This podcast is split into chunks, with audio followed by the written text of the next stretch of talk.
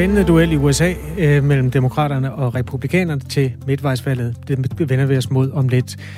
Øh, interessant kan man måske mere kalde det situation i England, hvor øh, soldater fra Ukraine er ved at blive talt, trænet op af danske officerer, blandt andet.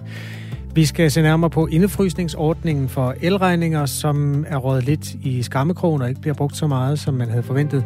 Og så skal vi se nærmere på sidste nyt i skandalen om udbetalinger af udbytteskat, som til synligheden ikke er blevet kontrolleret ret godt, og måske stadig ikke bliver det. Vi kigger lidt i smug i en ny bog, der udkommer i dag om skattesagen. Det er Radio 4 morgen på denne tirsdag. Vi har en øh, lille time tilbage. Det er Kasper Harbo og Anne Philipsen, der er bag mikrofonerne. Godmorgen. Og lad os begynde ved det her midtvejsvalg i USA, hvor der jo altså er lagt op til en ret intens duel mellem demokraterne på den ene side og republikanerne på den anden. Midtvejsvalget, det er der, hvor der bliver bestemt og besluttet, hvem af republikanerne og demokraterne, der kommer til at sidde med flertallet i kongressen, og dermed også en stor del af magten, når man skal gennemføre ny politik. Og der er flere store personopgør og afgørende dueller, man skal holde øje med, når det bliver afgjort, om demokraterne kan bevare det snævre flertal, de har i kongressen lige nu, eller om det bliver republikanerne, der løber med sejren, som det godt kunne tyde på. Mirko Reimer Elster er USA-analytiker. Godmorgen. Godmorgen. Sammen med dig, så tager vi altså lige en rundtur til nogle af de vigtigste stater, hvor øh, slaget skal slå, slås. Og vi begynder med øh, senatsvalget i Pennsylvania. Det er en stat, som notorisk er kendt for at være øh, et sted, der har vist sig at være afgørende. Og så er der lidt ekstra kulør på den her stat til det her midtvejsvalg, fordi der er lagt op til et opgør mellem doktoren og patienten. Hvad går det ud på? Jamen, det går ud på, at øh, demokraternes kandidat John Fetterman øh, er i forvejen en sådan lidt øh, interessant karakter. Han er sådan en øh, meget sådan stor, øh, skaldet mand, der typisk løber rundt i en sort hættetrøje. Øh, så ikke sådan det billede, nogen har af demokraterne som sådan nogle øh, identitetspolitiske typer. Men øh, John Fettermans største problem er så, at han har haft et stroke øh, for cirka et halvt år siden, og det er meget tydeligt mærkbart stadig, at han ikke helt er kommet så over det. Altså, han kan ikke rigtig tale i tre sammenhængende sætninger. Han kan ikke øh, altid forstå, når han bliver spurgt noget, så ofte bliver han nødt til at læse øh, spørgsmål. Og det er jo klart, det giver en dynamik, hvor man burde tro, at modkandidaten vil være meget favoriseret. Skal vi ikke lige prøve at høre et eksempel på det her? Jeg har et klip her, som øh, kommer fra øh, Washington Post. Det er fra debatten mellem kandidaterne til senatet i Pennsylvania. Demokraten John Fetterman og republikaneren, tidligere tv-doktor Dr. Mehmet Aarhus fra øh, den 25. oktober er det her klip. Og der, som du siger og er inde på her, Mirko Reimer Elster, så var øh, Fetterman jo ude for en blodprop i hjernen i maj måned, og det har så efterladt ham med talebesvær. Det kan man øh, blandt andet høre her. I do support fracking, and I don't, I don't, I support fracking, and I stand, and I do support fracking. Ja, så han kommer i hvert fald lidt til kort her i forhold til hans øh, argumentation, efter han øh, er inde på øh, nogle af de øh, ting, han, han ligesom står for. Øh, hvilken konsekvens har det egentlig øh, haft øh, indtil videre? Jamen det ærlige svar er, at, at det er for tidligt at sige. Altså dynamikken i Pennsylvania har igennem det meste af valgkampen været, at Fetterman faktisk var meget langt øh, foran, og demokraterne stod til at vinde det her øh, sæde i senatet, og nu er det blevet meget, meget tæt her øh, på det seneste. Og det har sandsynligvis jo blandt andet noget at gøre med, at det generelle miljø favoriserer republikanerne, men også at det her, som var den eneste tv-debat, selvfølgelig virkelig har øh, fået sat ekstra fokus på, at Fettermans helbred øh, jo ikke helt er, er der, øh, hvor det skal være endnu, og måske har den indflydelse for vælgerne. Vi flyver videre sydpå til delstaten Georgia, hvor der også er en øh, plads i senatet på spil. Og her er øh, et af de emner, der har fyldt rigtig meget diskussionen om retten til abort, og det er jo også meget aktuelt. Her står valget mellem den siddende senator, det er en øh, demokratisk pastor, og en sådan mere celeber senatorkandidat, nemlig den legendariske amerikanske fodboldspiller Herschel Walker. Hvorfor er det værd at øh, have blikket rettet mod Georgia, hvis man vil følge med i det her midtvejsvalg? Jamen, for det første var Georgia jo ved det seneste præsidentvalg på mange måder ground zero. Altså, det var der, vi fik al balladen bagefter Trumps famøse, jeg har brug for 12.000 stemmer. Øh, kan du ikke lige finde dem til indrigsministeren i Georgia? Det var der, demokraterne i sidste ende vandt flertallet i senatet, og så er vi tilbage til, som du også var inde på, de her meget kulørte øh, personligheder, og Herschel Walker og øh, Mehmet Oz i Pennsylvania har en ting til fælles. De er begge to blevet støttet markant af Trump. Det var medvirkende til, at de vandt nominering. De har ingen erfar- politisk erfaring. De er meget kontroversielle. Herschel Walker er jo især kontroversiel, fordi han godt nok er en legende i Georgia, fordi han er en tidligere amerikansk college-fodboldspiller, øh, en af de bedste nogensinde. Men han går også ind, som mange republikanere nu, for en meget stram abortlovgivning. Og der er det jo i løbet af valgkampen i hvert fald kommet frem, eller han er blevet anklaget for, at han skulle have betalt den tidligere kærestes abort. Og det ser jo ikke sådan helt godt ud i det her miljø.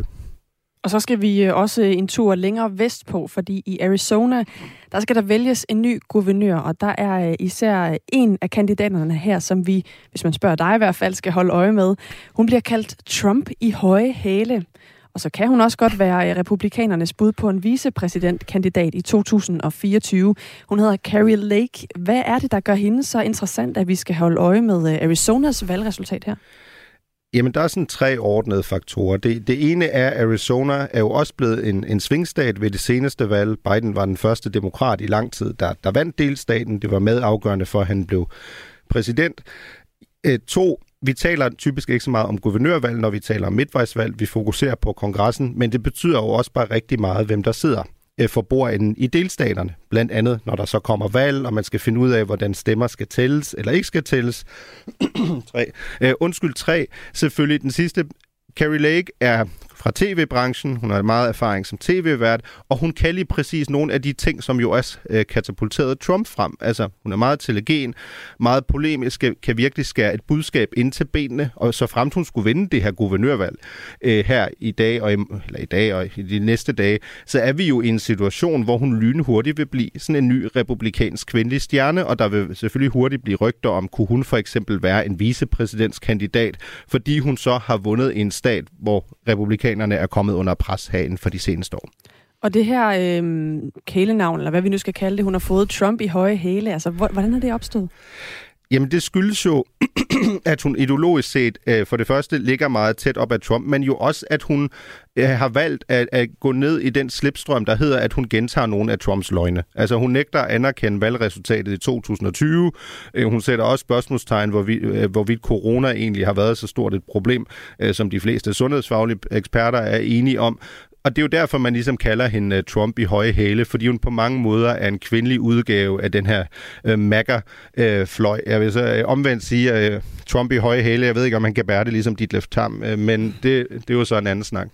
Det kan jo komme an på et øh, forsøg. Men øh, Mirko, jeg kan også høre, at du har en lille tus i halsen, så jeg tager lige lidt fakta, så får du lige lov til at øh, få hostet igennem. Det er øh, efterårstid. I foråret, der så det jo ud til, at republikanerne havde kurs mod en stor sejr, og også dermed jo det vigtige flertal i kongressen. Det er jo også det, det her handler om et flertal, der jo gør, at man i høj grad kan styre, hvad det er for en politik, der reelt bliver stemt igennem, og som jo også på den måde fjerner noget af magten i hvert fald fra øh, præsidenten, i hvert fald i forhold til, hvor meget politik han eller hun kan få igennem. Men helt så entydigt ser det her, øh, den her store sejr ikke ud længere, selvom det stadig også vil være en overraskelse, hvis demokraterne beholder flertallet, fordi det er faktisk kun sket to gange tidligere i 1998 og i 2002, at den siddende præsidents parti har beholdt sit flertal. Mirko Reimer Elster, nu har vi været omkring nogle af de delstater, som i sig selv er øh, spændende, og også nogle af dem lidt kulørte at følge med i. Men øh, hvis nu det allerede er på en eller anden måde givet på forhånd, at republikanerne kommer til at snuppe det her flertal fra demokraterne, hvorfor er det så overhovedet interessant at følge med i det her valgresultat? Øh, jamen for det første jo, fordi øh, afstanden betyder ret meget. Altså hvor stort bliver det her flertal i repræsentanternes hus? Fordi vi jo skal huske, at de her to store amerikanske partier er jo ikke partier i en klassisk dansk forstand. De er jo mere øh, politiske blokke, hvor der er massevis af interne ideologiske uenigheder. Så det er det ene aspekt. Det næste aspekt er, jamen det kommer også til at have betydning for os i, øh, Beklager, tusind forsvandt ikke helt. øhm, men det kommer jo også til at have øh, betydning for os, fordi helt konkret diskuterer nogle republikanere jo allerede nu, at så frem de skulle vinde flertallet i repræsentanternes hus, så vil de ikke give mere økonomisk støtte til Ukraine. Og det er jo klart, det vil have en kæmpe betydning både for ukrainerne, men jo også for vores indsats i forhold til at hjælpe øh, ukrainerne, hvis øh, amerikanerne lige pludselig går i en retning, hvor der ikke er den samme vilje til at hjælpe Ukraine. Det sagde Mirko Reimer, Elster, USA-analytiker her på øh, Radio 4 Morgen, hvor vi jo selvfølgelig også holder øje med, hvor det her valgresultat så lander henne. Der går nogle dage, før vi kan sige ret meget med sikkerhed, for der er rimelig mange stemmer, der skal tælles op, men øh, vi har selvfølgelig øjnene rettet mod det. I det røde hjørne på Radio 4 tager de røde partier debatten om uenighederne til venstre for midten. Folk, der kommer til Danmark, er jo kommet igennem en masse europæiske lande inden, og det er jo en kæmpe finger til det europæiske samarbejde. Den flygtning, der sendes tilbage til en eller anden lejr i Rwanda, jeg tror jeg sådan set, de er rimelig ligeglade, om det kun er Danmark, eller om det er også noget, vi har gjort sammen med et par andre europæiske lande. Hvilke kompromiser skal der findes, hvis magten skal blive i rød blok? Lyt som podcast i Radio 4's app. Radio 4 taler med Danmark. Nielsen, øh, tidligere kendt som Kansar Gallup, er kommet med Nå, fjernsynstallene. Det var ikke lige der, jeg var. Nej, det ved jeg. Det er også forvirrende, det hedder Nielsen. Det gør ja. det altså nu. Analyseinstituttet, der holder øje med, hvor meget fjernsyn, der bliver set på forskellige kanaler, øh, kommer jo med sådan en top 20 over de mest sete programmer. Ja. På tværs af alle kanalerne. Det er altid spændende, fordi så er det sådan en uge som sidste uge, hvor det bløde har stået over for det hårde. Der må være noget valg. Der er dans og kage på den ene side, så ja. Er der valg på den anden side, og i øvrigt også håndbold. Det kunne da være en lille quiz i al Kunne det da sagtens være. Hvem har vundet, tror du? Hvilket program var det mest set i sidste uge? Det allermest sete, øh, det tror jeg var Vild med Dans. Mm, det er forkert. Nå. Der var vi nede på femtepladsen. Nå, men så tror jeg, det var øh, valgdækningen. Det er også forkert. Øhm, de første taler fra partilederne på TV2 og TV2 News fik andenpladsen. Okay. Øh, ikke? så er der jo nærmest kun bagdysten tilbage, men det kan jeg næsten ikke forestille mig. Nej, Kagen var nede på fjerdepladsen. Den, Mm. Det var jo italienske fristelser i sidste uge. Ja, det var det jo. Syvende ud af ni afsnit, så det spidser til på de Det gør kanter. det. Det gør det virkelig. Det kan vi øh, også godt tale længere om, men ikke lige nu. Øhm, jeg synes, jeg cirkler lidt rundt om det. Jeg har Ja. ikke rigtig flere bud. Det bedste, vi ved i Danmark, det er Hvad? Danmark mod Serbien Nå. i håndbold, Nå? Ja. Okay. Som øh, tog øh, prisen. Det var søndag aften. Det har selvfølgelig også Ja. noget at gøre med, hvornår øh, kan folk samles. Og man skal jo sige, valget samlet set var jo den helt store seermagnet, men den var smurt ud på to store Ja. fjernsynskanaler, og derfor kunne det samlede tal ikke øh, slå EM-håndbold mellem Serbien og Danmark. Nå.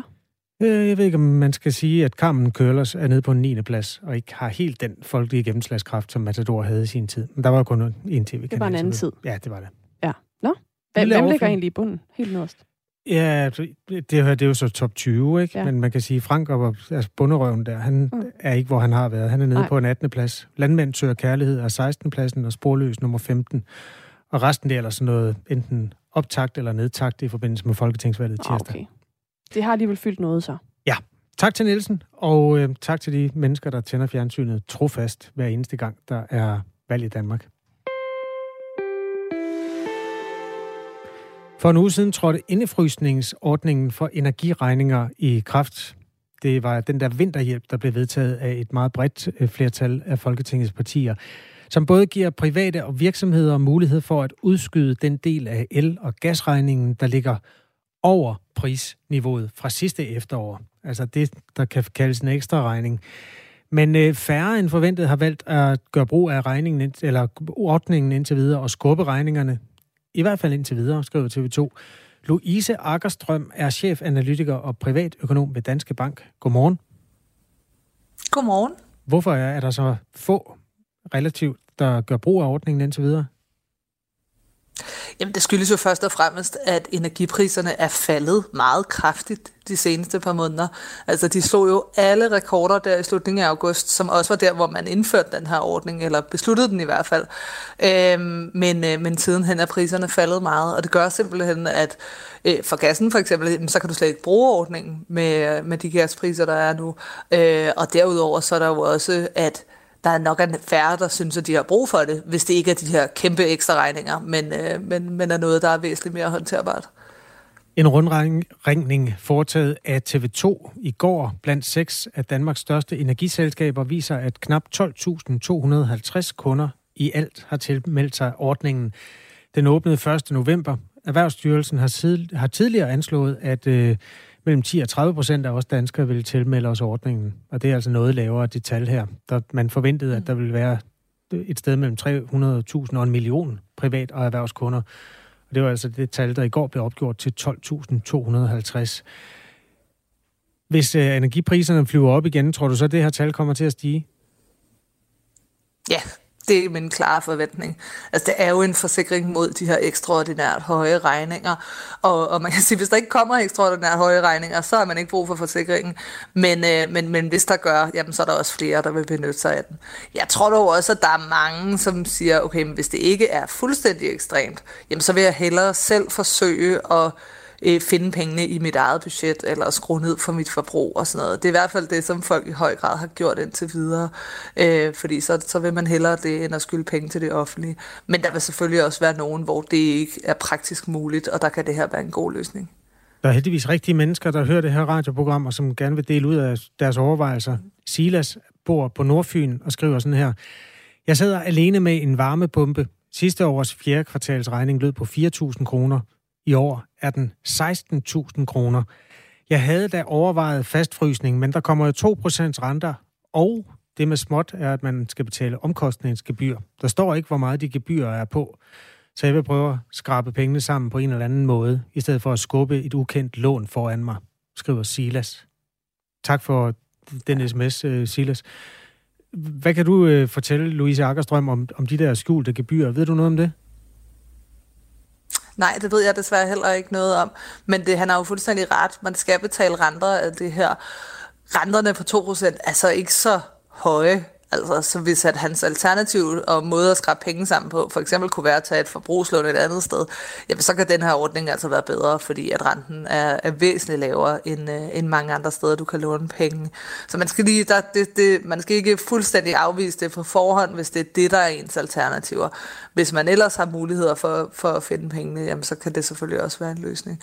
Og han har jo også fuldstændig ret. Altså normalt, når du sidder øh, og skal overveje, om du skal tage et lån, jamen så sidder der nogen over for dig, det kan for eksempel være din bank, der vurderer, jamen hvor, hvor sandsynligt er det, du kan betale de her penge tilbage.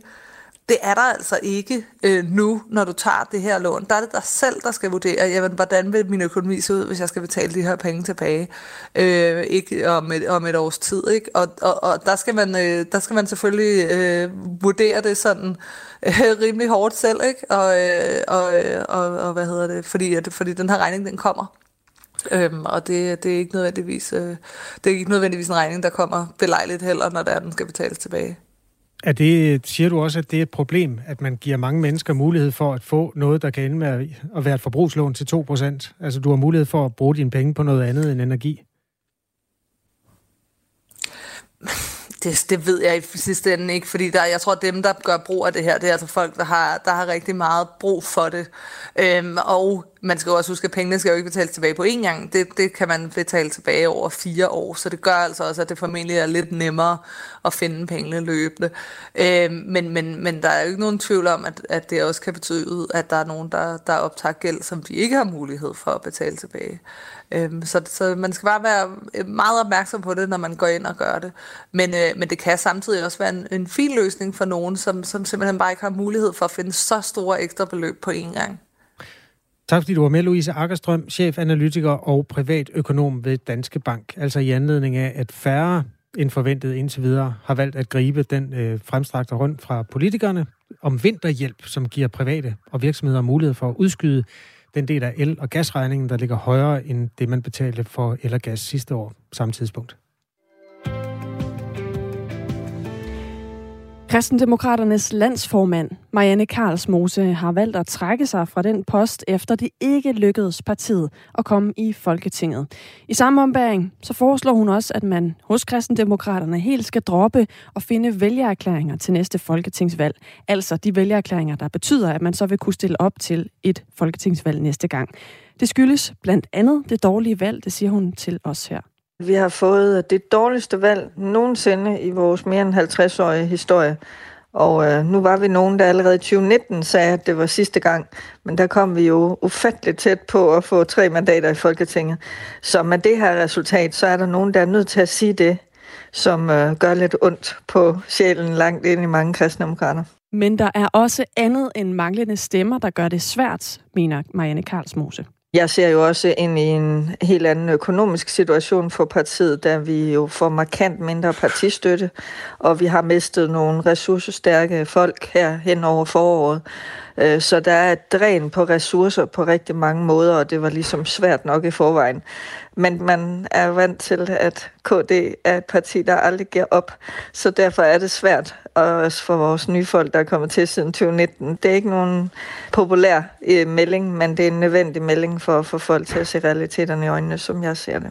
Men det er altså ikke alle i kristendemokraterne, der synes, at den her plan om at droppe vælgererklæringerne, og jo dermed også eksistensen på landspolitiksplan, det er ikke den rigtige vej at gå, hvis man spørger flere øh, i baglandet. Blandt andre Carlo Brøndberg, der er anden viceborgmester i Herning Kommune, og som sidder i byrådet for kristendemokraterne. Jeg har aldrig hørt om et parti, der på en længere bane kan overleve og vokse, hvis man dropper og stiller op til øh, politik på landsplan.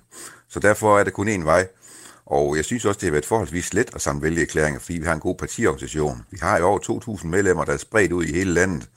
Og hvis vi går ind og så ligesom dropper vælgeerklæringer, så betyder det altså også, at vi siger farvel til en stærke partiorganisation. Og så gør jeg opmærksom på, at vi ved kommunalvalg sidste gang, også for mindre end et år siden, har haft stærk fremgang også øh, og i nærmest samtlige kommuner. Så selvfølgelig har vi tid til evaluering, men det går simpelthen ikke, at vi dropper øh, indsamling af vælgeerklæringer. Og Carlo Brøndberg er ikke overrasket over, at Marianne Karlsmose har valgt at trække sig som formand.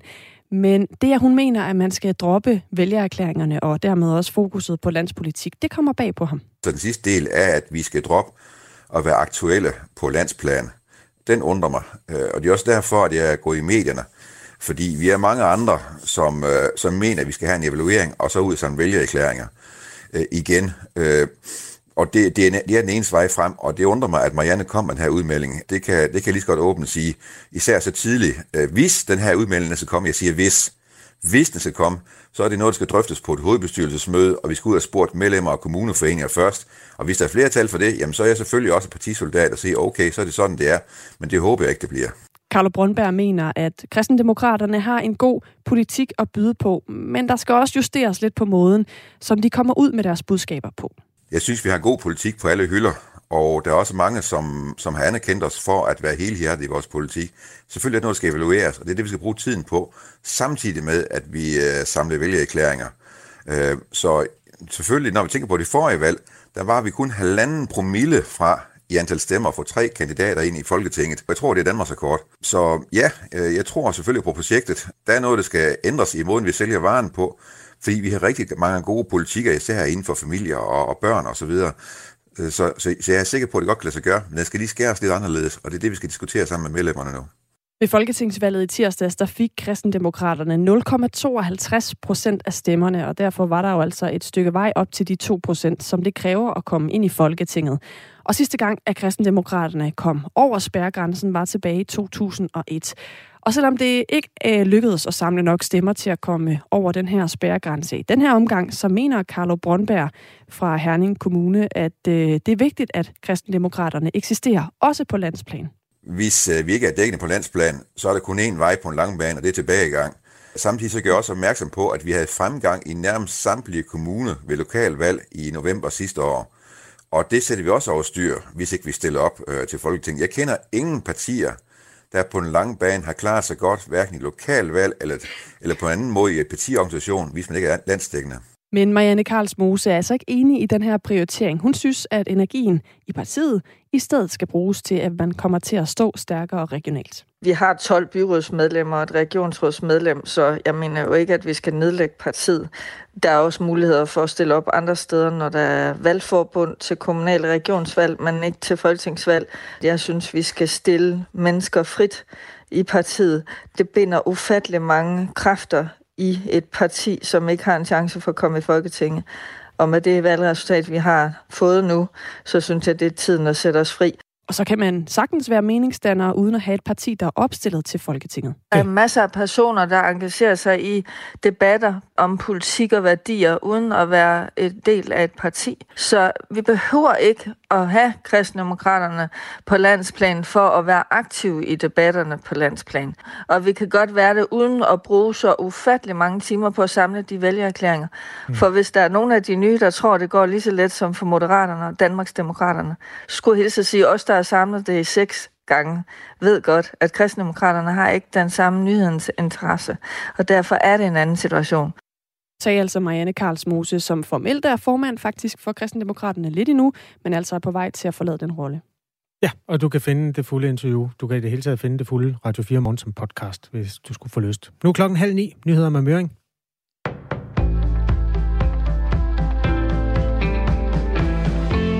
Mette Thiesens politiske karriere er muligvis helt slut. Det vurderer Radio 4's politiske redaktør Thomas Larsen, efter at Thiesen i går trak sig fra Nye Borgerliges folketingsgruppe for at blive løsgænger. Umiddelbart så vil jeg sige, så ser hendes øh, politiske karriere ud til at være altså kørt i grøften med et brag. Mette Thiesen har meldt sig ud af nye borgerlige efter en sag om hende og hendes kærestes opførsel over for en partiansat. Kæresten har angiveligt forfulgt og været voldelig over for en ansat i nye borgerlige sekretariat.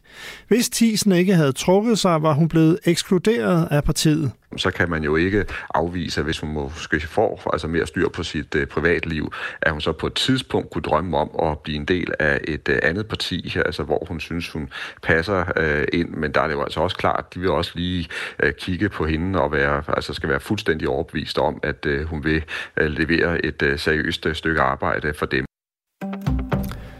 Dagens midtvejsvalg i USA tegner til at blive tæt. Valget afgør, hvem der har flertal i USA's parlament, kongressen, som består af to kammer, senatet og repræsentanternes hus.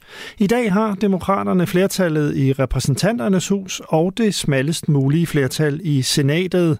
Republikanerne står i målingerne til at vinde repræsentanternes hus, siger journalist i USA, Anne Alling. Og bare at gøre det, jamen, vil betyde, at det vil blive enormt svært for Biden-administrationen i fremtiden øh, at få lov igennem, fordi de jo skal stemmes igennem i kongressen.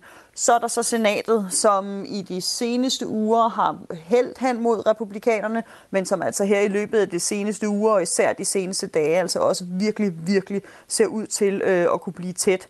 Midtvejsvalget viser også, hvor stærk opbakningen er til præsident Joe Biden men altså også en, et midtvejsvalg, der vil give os en fornemmelse af, hvor stærkt Trump står i den politiske debat og i det politiske øh, amerikanske samfund i det hele taget. Tidligere præsident Donald Trump har endnu ikke meldt sit kandidatur til præsidentvalget om to år, men mange forventer, at han snart vil melde sig. Det er fortsat ambitionen at holde temperaturstigningerne under 1,5 grader ved FN's årlige klimatopmøde COP27, det siger Charlotte Gede, partnerskabschef i State of Green, der promoverer den grønne omstilling for danske virksomheder og organisationer. Der er jo masser af rapporter, der viser, at det kan blive ret svært at nå det mål. Så det er det, vi alle sammen diskuterer. Hvordan sikrer vi, at vi holder det her scenarie med, at temperaturen ikke må stige mere? Topmødet afholdes mellem 6. og 18. november i den egyptiske badeby Sharm el-Sheikh. Her samles verdens ledere og deres embedsmænd til klimaforhandlinger, mens aktivister og pressen følger med fra sidelinjen.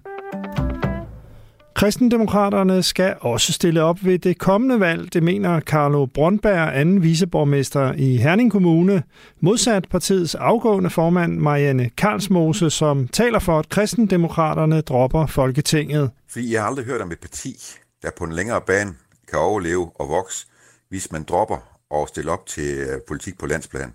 Så derfor er det kun én vej, og jeg synes også, det har været forholdsvis let at samle vælgererklæringer, fordi vi har en god partiorganisation. Vi har jo over 2.000 medlemmer, der er spredt ud i hele landet.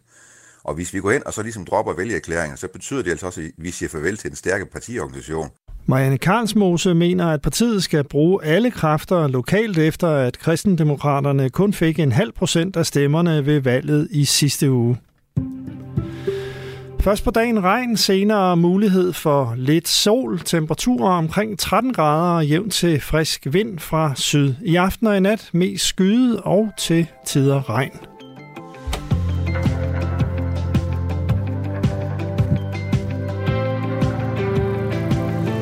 Godmorgen. Tak fordi du har tændt for Radio 4. Lige nu er 65 danske instruktører og soldater i fuld gang med at træne 200 kommende ukrainske soldater til at forsvare deres land – mod den russiske invasion. Den træning har været i gang i godt en måneds tid, og den foregår på en militær base i England, hvor de professionelle danske soldater lærer de ukrainske rekrutter øh, alt om førstehjælp og krigens regler og love, og hvordan man håndterer de våben, som man bruger i krigen mod Rusland. I hvert fald alt, hvad man kan nå på 30 dage. Mads Anneberg, godmorgen. Godmorgen europakorrespondent her på kanalen og har fulgt den her træning. Hvor stor indflydelse har de danske soldater på ukrainernes chance for at klare sig i krigen?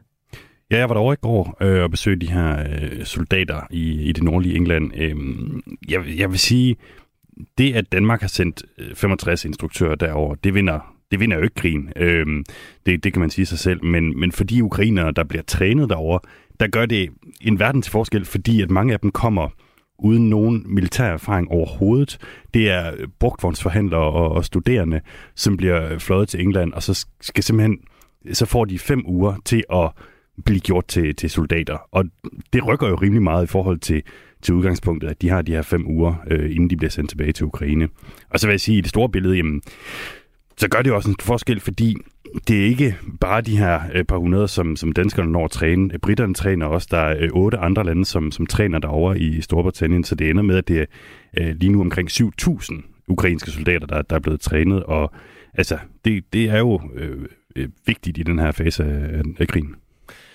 Det er selvfølgelig godt, når udgangspunktet er ingen militær træning, men det er også meget øh, lidt i forhold til altså, en soldateroptræning sådan i traditionel forstand. Min to 11 måneder, og jeg bliver altså ikke jægersoldat af det. Men kan du forklare, hvad det er for et kursus intenst, som, som, som de går igennem, og, og hvad de får ud af det? Altså, øh, det, det er lidt en, en form for værnepligt på, på speed. Altså, øh, en værnepligt, som jo i dag øh, tager normalt fire måneder, som de prøver at koge ned til, til fem uger og gøre lidt mere øh, praktisk øh, relevant. Og omdrejningspunktet, det er altså det her hemmelige sted i, i det nordlige England. Sådan et øvelsesterræn, der, øh, altså er det mest arketypisk britiske, du kan, du kan forestille dig med, med bakker og, og, og dis og, og så videre. Og her får de altså de her sådan helt basale øh, soldaterfærdigheder. Øh, hvornår, hvornår skal du dukke dig, hvornår skal du øh, skyde, og hvordan øh, lapper du din øh, soldaterkammerat sammen, hvis han bliver såret. Og i går, da jeg var ude at besøge dem, der var det, der var det skydetræning, de var i gang med. Og jeg talte blandt andet med Alex, som er en dansk øh, overkonstabel, som var i gang med at, at træne altså en af de her ukrainske rekrutter via en, øh, en tolk. Lad os lige prøve at høre, hvordan det lød. Det er vi i gang med det, vi kalder kulisseskydning. Øh, altså skydninger fra mure, døre, ruiner og, og så fremdeles. So like uh, we will do the shooting like we did before. Зараз будемо робити все те ж саме, що робили раніше. We'll start at the first uh, the first wall here. You'll do the five shots. And you'll move on to the next one. Okay. Okay. Any any questions? No. Чи якісь питання? no. Okay, let's go. Good. A little bit more down. Трошки нижче. Remember to hold the trigger. Пам'ятай, що треба в кінці е, тримати спусковий гачок. Мгм.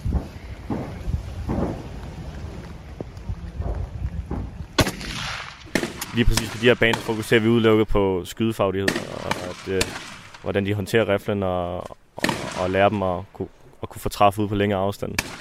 Det handler om at ramme. Det handler udelukket om at ramme, ja. Han klarede det meget godt. Han klarede det rigtig godt. Han er jo selv en af mine drenge, så jeg har trænet ham godt.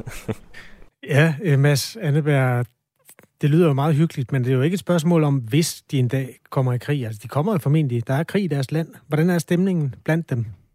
Jamen, der er en stemning blandt øh, ukrainerne af, at det, det er meget tydeligt, hvad de er kommet for. Øh, og alle de øh, danske soldater gjorde også meget ud af at, at understrege, jamen, altså, hvor ekstremt motiveret ukrainerne er, når, når, når de kommer her. Altså, det er noget, noget helt andet, end at skulle træne en eller anden sådan modvillig dansk teenager, som har, har trukket et lavt nummer øh, og, og er kommet i værnepligt. Altså, det, det er virkelig folk, der, der vil øh, lære det her.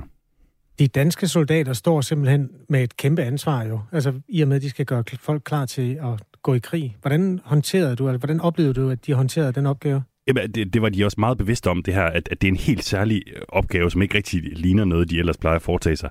Øh, en øh, major, som jeg talte med, sagde, at, at, det var, at det var det gode mod det onde i, i hans optik. Han hedder øh, Frank. Vi kan lige prøve at høre, hvad han, øh, hvad han sagde om øh, situationen her. Det vil være urealistisk øh, at stå her og tænke, at øh, alle de her mennesker, som jeg har været med til at uddanne, og mine instruktører har, har uddannet, at de også lever om øh, et halvt år, et helt år. Der vil være nogle af de her øh, drenge og piger, som skal dø, og nogen skal blive såret, nogen bliver taget til fange. Og det er jo krigens natur og krigens vilkår, som jo er ubehagelige. Men, men det er jo derfor, vi er her, for at sørge for, at øh, der er så få af de her mennesker, som ender i øh, statistikkerne over, over tab, såret eller, eller fanger. Så til syvende og sidst, hvad er det for en forskel, I gør herovre? Det er, at vi tilfører dem de kompetencer, man har brug for i krig. Så de kan... Det er, så de kan slå deres modstandere ihjel. at undgå selv at blive slået ihjel. Ja, det er da lige ud af bogen. Jamen, og det, og det er jo lige præcis det, der er øh, bottom line her. Altså, det er jo det, som, som de skal øh, prøve at lære de her ukrainske rekrutter på, på de fem uger, som, som de har. Øhm, jeg talte også med, med Alex, altså ham her overkonstablen øh, fra, fra før, som instruerer ukrainerne, om hvordan han øh, ligesom øh, ser på det her sådan, scenarie om, at jamen, lige om lidt, øh, faktisk inden for få dage, jamen, så tager de 15 mand, som han har trænet, tilbage til Ukraine, og så skal de altså i krig.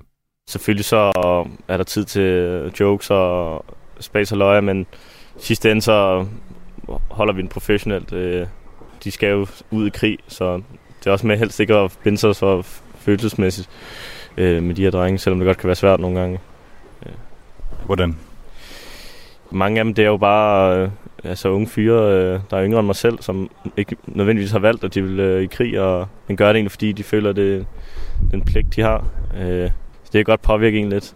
Man tænker over, hvor privilegeret man er derhjemme. Og når jeg er færdig her, så kommer jeg jo også hjem til, en, øh, til min familie og et land, der ikke er i krig. Mads Anneberg, europakorrespondent her på Radio 4, har altså besøgt den britiske base, hvor ukrainere bliver trænet op, blandt andet af danske officerer og øh, konstabler, til at kunne forsvare Ukraine mod den russiske invasion. Før vi går videre, Mads, der er en mand, der hedder, kalder sig Ølkusken, der spørger, hvorfor man ikke bare træner dem i Polen, som jo er meget tættere på, og som også er et NATO-land. Så kan man træne nogle flere, når der ikke er så lang transport. Ved du det? Ja, altså, man kan sige, det, det som jeg har fået at vide, det er, at britterne har et rigtig godt setup til det her, hvor du kan øh, lave nogle, nogle træninger, hvor alle ligesom arbejder sammen på en måde. Øh, og så det vil sige, britterne og, og danskerne og svenskerne, og hvem har vi, øh, ikke lærer dem vidt forskellige ting, men altså, at det indgår i en øh, stor samlet pakke.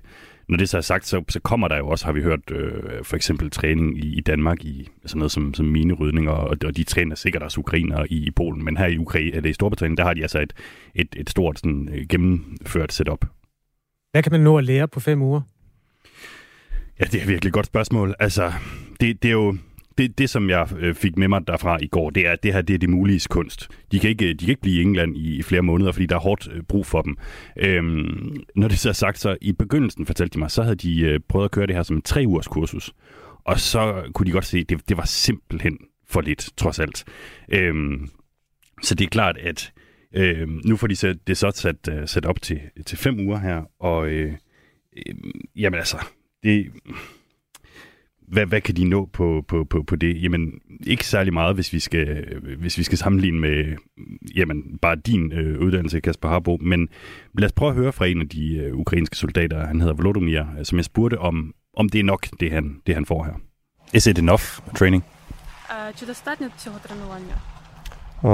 Загалом базового курсу достатньо. Достатньо. Yeah, enough. These basic uh, infantry courses enough, yeah. So you're ready to go to war now? Зараз ви i ty na wino. Tak. Yes. Ja, ja. De, de er klar. Tak, siger han. Det betyder ja på ukrainsk. Jeg er klar til at, at tage krig.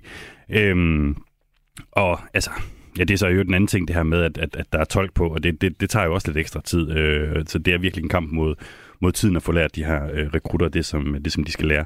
Jeg, jeg spurgte også øh, majoren, øh, altså det er faktisk det er den danske major, som er ansvarlig for, for træningen, øh, Frank, som, altså hvad, hvad det så er, han ikke når at lære dem, når de nu kun har øh, fem uger. Lad os lige prøve at høre. Herover der er der fokus på kampfærdigheder og skydning, og det er alt sammen målrettet mod, øh, mod deres fremadrettede indsats. Er de klar til at tage krig? Ja, det vil jeg mene. Vil du være tryg ved at sende dem ud med det danske forsvar?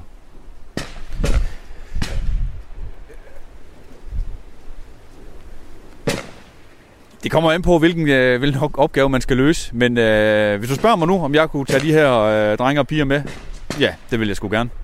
De er jo kommet for, de er kommet for at slås, de er ikke kommet for at danse. Dem jeg skulle gerne have kunne med nogle år, de her piger og drenge. Hvornår bliver de sendt i krig, Mads øh, Anneberg? Det, lige præcis de her, som jeg var ude besøg i går, det er inden for, for få dage, de skal tilbage til Ukraine, og så skal de øh, altså ud til deres enhed og, og trænes lidt, måske en måneds tid, i det, som de hver især skal, for eksempel skyde maskin, maskingevær, eller hvad det nu er. Øh, så, så det er altså, ja, det er træning nu, men, men meget snart alvor. Tak for reportagen. Selv tak. Mads Anneberg, Europakorrespondent her på Radio 4. Klokken er kvart i ni.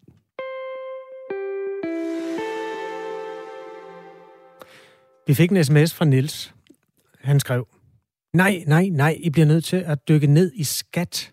Der er stadig ikke styr på det refusion, som kostede staten 12 milliarder. De kan ikke finde ud af at lukke af for svindlen. Det må jo lige være noget for jer at se på. Vi er til grin for vores egne penge. penge slutter Niels. Det er med henvisning til en øh, nyhed, der er kommet i dag i den her sag om udbytte skatteskandalen, som jo kostede den danske statskasse 12,7 milliarder kroner i perioden fra 2012 til 2015. Og den kommer vi til at øh, vende os mod nu, fordi det viser sig, at i den danske regering, i kølvandet på skandalen, der har man forsøgt at indføre en kontrol, der skulle forhindre, at det her det kunne ske igen.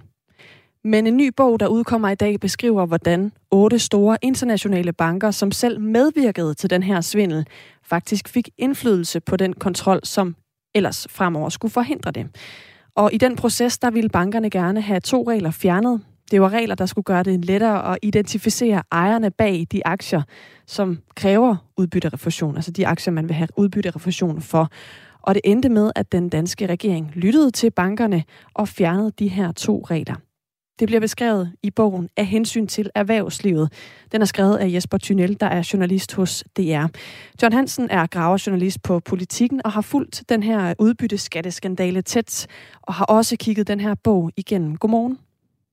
Godmorgen. Hvordan har internationale banker fået lov til at få indflydelse på at fjerne regler i dansk lovgivning?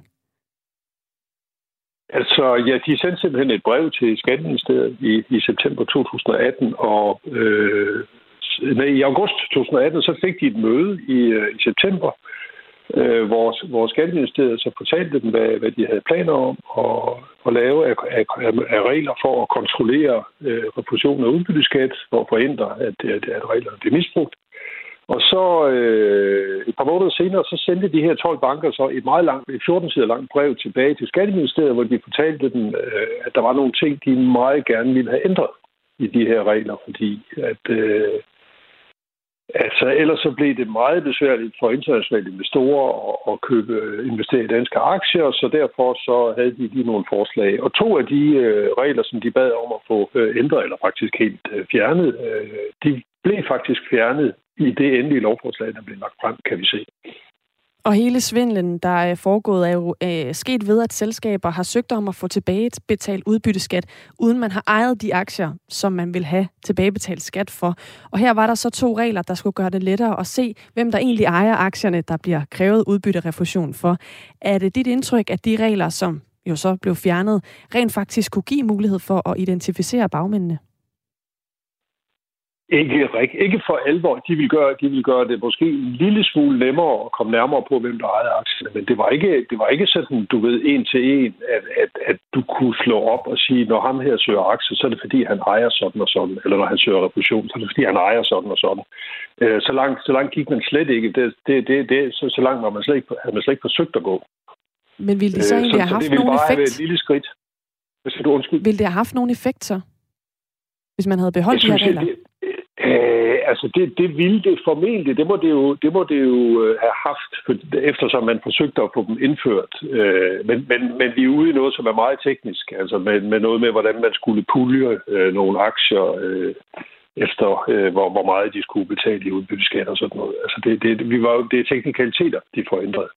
Men, men, men jeg synes, det vigtige er, at, at du kan se, hvilken indflydelse øh, de banker har, selvom man godt ved, at de selv har misbrugt de regler, som man nu prøver at forbedre. Ja, fordi det var jo i alt 12 banker, der forsøgte at påvirke den danske regering, og der var altså så otte af de banker, der selv har været med til at misbruge de danske regler.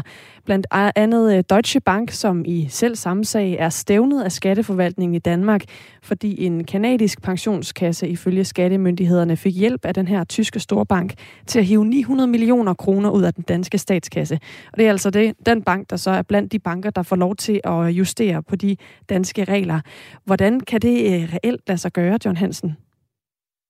Jamen det kan det, fordi at, at, at man er sådan set i Skatteministeriet og, og i regeringen, man er faktisk tvunget til at lytte til bankerne her, fordi at uden bankernes medvirken, så kan, så kan hele det her spørgsmål om, at udlændinge investerer i danske aktier og, og så videre, det, det kan slet ikke lade sig gøre. Og i øvrigt er, er skatte, vores skattesystem fuldstændig afhængig af bankerne. Altså en stor del af vores skattesystem bliver jo i virkeligheden administreret af bankerne. For eksempel når du og jeg øh, betaler skat af vores løn, så, så, så hviler øh, skatsoplysninger fuldstændig på ting, vi går videre af bankerne. Så det vil sige, altså, bankerne er uundværlige. Vi, det, det har vi har sørget for, at bankerne er uundværlige, og derfor er man nødt til at lytte til dem, når man laver regler. Hvilken betydning øh, kan de her oplysninger, der kommer frem i den her nye bog, så få i forhold til det arbejde, der jo også er med, at vi gerne vil have pengene tilbage i statskassen? Altså, vil det kunne få nogen indflydelse? Øh, nej, altså du tænker på, at de sager, som, som skatteforvaltningen fører øh, for at få erstatning for dem, der har, der har angiveligt også snydt statskassen, nej, det, kan, det ser jeg ikke, at det får nogen som helst betydning for. Det kan måske få en øh, betydning for, hvordan de regler, som man stadigvæk nu her, mere end syv år efter, at skandalen blev opdaget, så forsøger man stadigvæk at lave nye regler for at kontrollere. Øh, og, og det er man slet ikke klar med endnu. Så måske kan det her forløb, altså de her afdækninger, få en betydning for, at man måske alligevel lige strammer lidt op og ikke lytter så meget til bankerne. Tak fordi du var med her, John Hansen. Selv tak. Graverjournalist på Politikken, der altså øh, virkelig har fulgt den her udbytteskatteskandale tæt, og som også havde øh, kigget i den nye bog af hensyn til erhvervslivet, skrevet af journalist hos DR Jesper Thynel. Og tak til Nils, der pegede vores øjne i den retning. Det er en vigtig historie. Man kan skrive til os på nummer 1424. Nye Borgerliges folketingsgruppe er på dramatisk og kulørt vis skrumpet fra 6 til nu 5 medlemmer. Øh, partiets øh, politiske ordfører Mette Thiesen har i går meldt sig ud af partiet og er nu løsgænger i Folketinget. Forhistorien er, at hendes kæreste har truet og overfaldet en medarbejder i Nye Borgerlige. Det skete altså overfaldet på valgnatten, og derfor kunne hun ikke være med i partiet længere. Mette Thiesen gik selv, men hvis ikke hun havde gjort det, så var hun blevet smidt ud, sagde formand Pernille Vermund. Det var hun, øh, og det er jo ikke nogen hemmelighed, at det her er en ny folketingsgruppe, som vi har skulle sætte sammen efter valget, og hvor det, der skete til valgfesten, var øh, ja, gruppen for at sige det, som det er. Ifølge Pernille Vermund havde Mette Thiesen fået besked på, at hendes kæreste ikke var velkommen til nye borgerliges valgfester. Det hang blandt andet sammen med en, nogle trusler, han havde sendt afsted til den her ansatte i partiorganisationen. En mand, som tidligere har haft et forhold til Mette Thiesen. Tidligere på morgen talte vi med Allan Orland, der sidder i kommunalbestyrelsen i Brøndby Kommune for Nye Borgerlige. Han har kendt det anspændte forhold mellem Mette Thiesens kæreste og medarbejderen i Nye Borgerlige i lang tid. Men det er jo først, altså jeg var ikke klar over, hvor, hvor alvorligt det var, før at det kom frem i, i medierne. Hvordan talte man om det internt i partiet eller i organisationen? Jamen, man har vurderet det som en privat sag jo, og man har tænkt, at øh, Mette nok vil komme til fornuft og få snakket med hendes kæreste og, og få, få ham dæmpet. Men, men altså, det viser at det var hun ikke voksen nok til desværre at tage det ansvar og, og få det stoppet. Og hun har jo fået, øh, som det også fremgår af medierne, øh, forskellige advarsler og gode snakke omkring det her. Men altså, hun har jo valgt at, at holde fast i, i kæresten, og så, når hun så ordentligt købet tager ham med på valgaften, som jo hun havde fået at vide, det skulle hun ikke, så, så øh, det er jo fuldstændig tåbeligt. Det drøn ærgerligt. Der var en lille smule i medierne i går om, hvad der var gået forud. Blandt andet, at den her kæreste skulle have troet den medarbejder i partiorganisationen med, øh, altså troet, forsøgt at true vedkommende til at sige sit job op. Var der andre ting, der var sket forud? Altså ikke, hvad jeg kender til. Øhm, andet end, at der selvfølgelig har været et anspændt forhold, og der har været jalousi på den store skala, kan man sige. Altså, det er jo en, en medarbejder, som Mette Thiesen har haft et forhold til tidligere.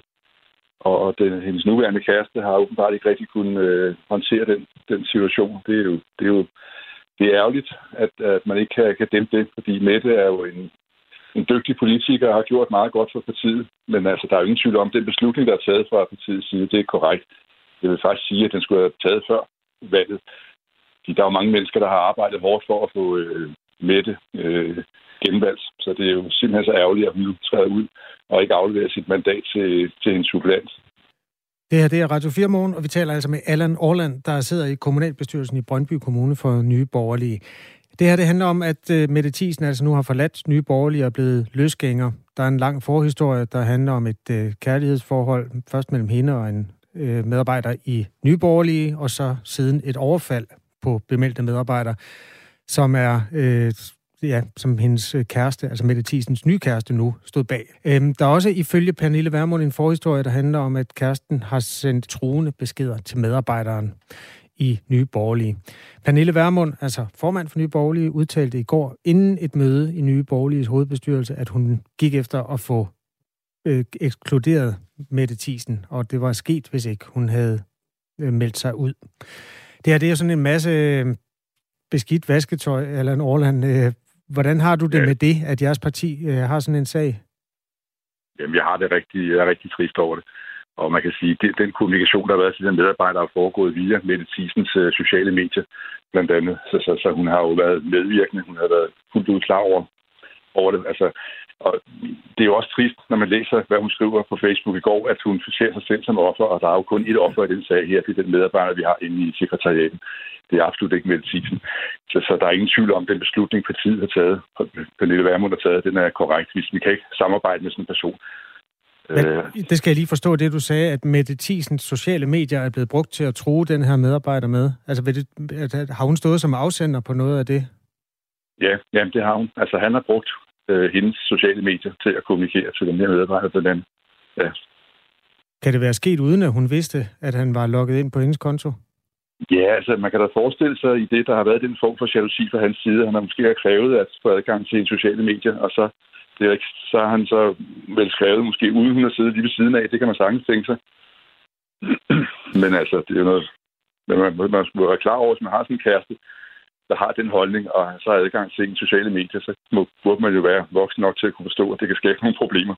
Vi skal jo lige sige til de mennesker, der lytter med, at vi har selvfølgelig ragt ud til Mette Thiesen og inviteret hende til at øh, fortælle selv, hvordan hun har oplevet den her situation, som, ja, hvor hun også beskriver sig selv som en form for offer for noget, der er sket. Nu er der så en, øh, en, et folketingsmedlem mindre i Nye Borgerlige, Allan Orland, du sidder så på kommunal politisk hold og skal være en del af en organisation, der bare skal komme videre hurtigst muligt. Hvad er næste skridt for, den, for at få det her på afstand? Jamen, næste skridt er at fortsætte den gode politik, vi har ført i Nye Borgerlige gennem flere år, og vi må holde fast i de kerneværdier, som vi har i, i partiet. Og jeg synes ud af til, selvom det er en kedelig sag det her, så viser det jo også, at vi har handlekraft, og vi tager de rigtige beslutninger, når det viser sig, at medlem ikke kan leve op til de forventninger, vi har til, til et medlem, og især et folketingsmedlem. Det sagde altså Allan Orland, der er øh, i kommunalbestyrelsen for Nye Borgerlige i Brøndby Kommune. Og det har fået Søren fra Jøring til at skrive ind, Mette Thiesen fra Nye Borgerlige kunne teoretisk melde sig ind i stram kurs og samtidig beholde sit mandat. Jeg er lidt i tvivl om, hun kan repræsentere et parti, der ikke er opstillingsberettiget i Folketinget på den måde. Det er jeg også i tvivl om.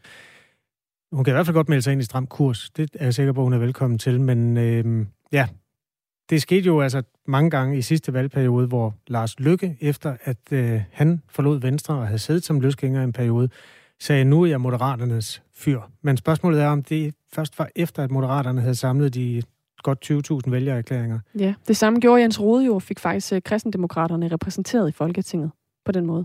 Ja, ved et valg, hvor de også havde været på stemmesedlerne. Ja, det er nemlig også det. Okay, det, vi sætter et semikolon der, mm. og skal nok øh, give svar på det på et andet tidspunkt. Der er mange, der er bekymret for Mette Thiesen. Øh, hvor er det vildt, at det går ud over Mette Thiesen og ikke kæresten. Hvorfor er det hendes ansvar? Det kan jo være, at han også er voldelig over for hende, og hun ikke tør gøre noget, spekulerer Anton fra Køge. Ydermere skriver en, at øh, det er Alexander, Alexander, der stemte på Nye Borgerlige. Mette Thiesen slår mig ikke som typen, der bliver, der bliver ved sådan en mand. Det virker mærkeligt, at en så principfast kvinde bliver med ham, også af hensyn til sine to børn. Håber Mette er okay. Jeg frygter for hende, skriver Alexander, som altså stemte på Nye Borgerlige. Ja, på en eller anden måde er det jo en nogle gange... Jeg ved ikke, hvorfor de der kulørte historier går deres sådan sejrsgang i det politiske univers, men et bud kunne være, at det nogle gange er lidt nemmere at forholde sig til, end alle de sådan øh, farve- og bogstavkombinationer, som man nogle gange diskuterer, når for eksempel i forbindelse med forestående regeringsdannelser, hvor det hele er teoretisk, og der i øvrigt er sådan en lang forhistorie. To venner, mennesker, der bliver uvenner, det forstår man lidt nemmere. Også fordi det jo faktisk, øh, der ikke rigtig var nogen af dem, altså hverken Pernille Vermund eller Mette Thiesen, der sådan lagde skjul på det i går i dækningen. Jeg fulgte den sådan ret øh, tæt fra de ligesom kom frem og i løbet af aftenen og sådan noget. Og der blev jo faktisk ret hurtigt meldt ud, også fra Pernille Vermunds side, hvad hun synes om, øh, at Mette Thiesen for eksempel vil være løsgænger og sådan nogle ting. Og det er jo heller ikke altid, at alle partier er så offentlige. Der er jo også nogle gange, hvor det får lov at ligge og ulme lidt, og man, øh, man mere hører gæt, end man hører reelle budskaber. Man kan finde på at spille privatlivskortet. Det er sket nogle gange i valgkampen, og det kan man også med en vis ret kræve, at nu tager vi den diskussion af det, der foregår her i det offentlige, og så kan det være, at den blæser hurtigere væk for nye borgerlige. Det er jo altså et parti, der i hvert fald i den seneste tid er kommet sådan ret glat og fint igennem, og de kommer også fint igennem valgkampen og at den sidste folketingsperiode for så vidt også. Men der fik de altså lige en risilakken, som måske kan viskes ud sådan i løbet af lidt kortere tid nu, hvor man har været åben omkring det. Det var Radio 4 morgen for i dag, nu klokken 9.